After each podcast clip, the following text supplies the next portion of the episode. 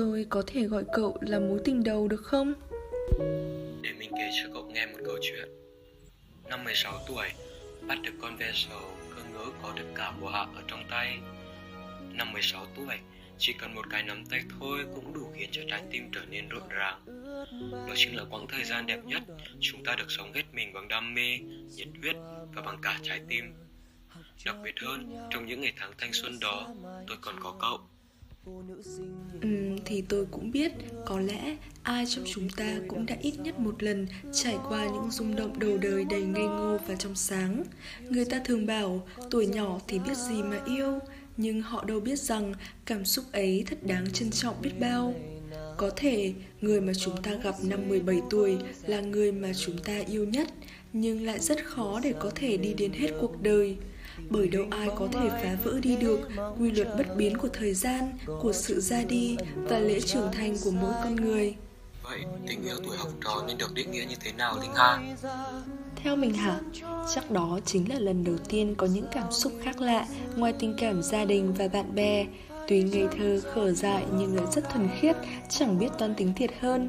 Hay cũng chỉ là những ánh mắt nhìn lén nhau trong giờ học, ôn bài cùng nhau, những tin nhắn nhắc nhở đối phương mặc ấm khi trời trở lạnh. Thậm chí chính là những lần bất đồng quan điểm, giận hờn vu vơ vì một chuyện còn con nào đó. Có những tình cảm mà chúng ta chỉ biết giữ trong lòng, không dám nói ra. Dù cách thể hiện cảm xúc có thế nào, nhưng tình cảm tuổi học trò vẫn thật đáng giá, đáng trân trọng, như một tín ngưỡng của những năm tháng hết mình vì học, vì yêu. Tuổi 17 có thứ tình cảm trong trẻo ngọt ngào như một ly soda dâu mát lạnh, như một dòng nước ấm rót vào lòng. Chúng ta có thể dành hàng giờ để nói chuyện, tâm sự với nhau về mọi thứ xung quanh hay nói về những ước mơ, dự định sau này để cùng nhau cố gắng.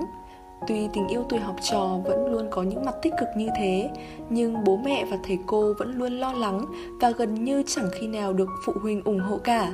Thậm chí có nhiều bố mẹ còn ngăn cấm vì sợ rằng con cái sẽ sao nhãng trong học tập hay khó kiểm soát cảm xúc của bản thân dễ gây ra những hậu quả không mong muốn. Những lo lắng của phụ huynh là hoàn toàn có cơ sở bởi không thiếu tình trạng như vậy trong xã hội hiện nay. Nhưng sự cấm cản từ cha mẹ không thể dập tắt đi thứ tình yêu mà người lớn cho rằng tình yêu bọ xít, thậm chí còn có thể phản tác dụng, trở nên tiêu cực hơn.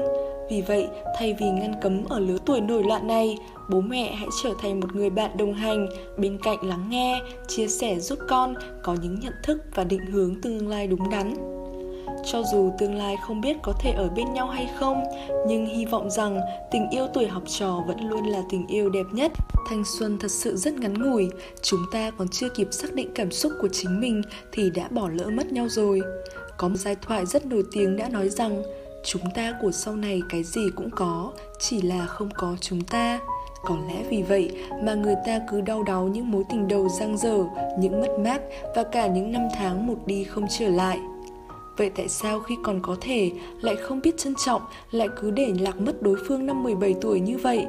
Tôi mong rằng những ai đang nghe bài này sẽ có thêm niềm tin vào tình yêu, chúc cho họ sẽ có thật nhiều kỷ niệm để khi nhớ về sẽ luôn cười thật tươi nhé.